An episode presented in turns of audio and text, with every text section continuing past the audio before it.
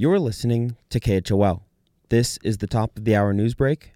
I'm Will Walkey. The Teton County Sheriff's Office is seeking information regarding a man who's been missing since August 19th named Bob Lowery, spelled L O W E R Y. The 46 year old man was visiting the area from Houston and was last seen near the Jackson Hole Mountain Resort. He's described as being around six feet tall with brown hair and blue eyes, wearing a black baseball cap with the letter P on it and a blue Patagonia vest over a t shirt. Anyone with information regarding the case is encouraged to contact the Sheriff's Office at 307 733 2331. Hundreds of people lined the streets in downtown Jackson Friday afternoon, many of them holding flags, wearing uniforms, and watching the local marching band warm up.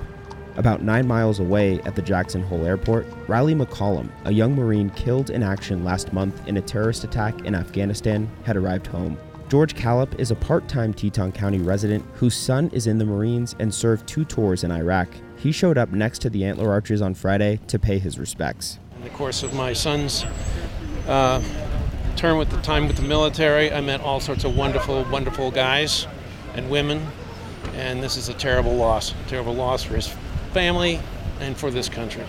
McCollum was greeted at the airport by his family, as well as Wyoming Governor Mark Gordon, Congresswoman Liz Cheney, and the Cowboy State's two senators. His caravan through town to a funeral home on Alpine Lane ran dozens of cars long, featuring law enforcement officials from all over the state. McCollum is survived by his pregnant wife, siblings, father, and friends, and the official date of his funeral service has not yet been announced. As the surge in new COVID 19 cases continues across Idaho, Governor Brad Little announced new efforts Friday to help address a specific labor shortage among substitute teachers. The Gem State is dedicating $10 million to help local school districts recruit and retain more subs. And some state employees will also be allowed to take paid time off to substitute without dipping into their vacation or sick leave. Governor Little has routinely stressed the importance of keeping Idaho students in schools during the pandemic, including during a special address at the end of August after visiting a packed intensive care unit in Boise. I wish everyone could have seen what I saw in the ICU last night. Please choose to receive the vaccine now to support your fellow Idahoans who need you.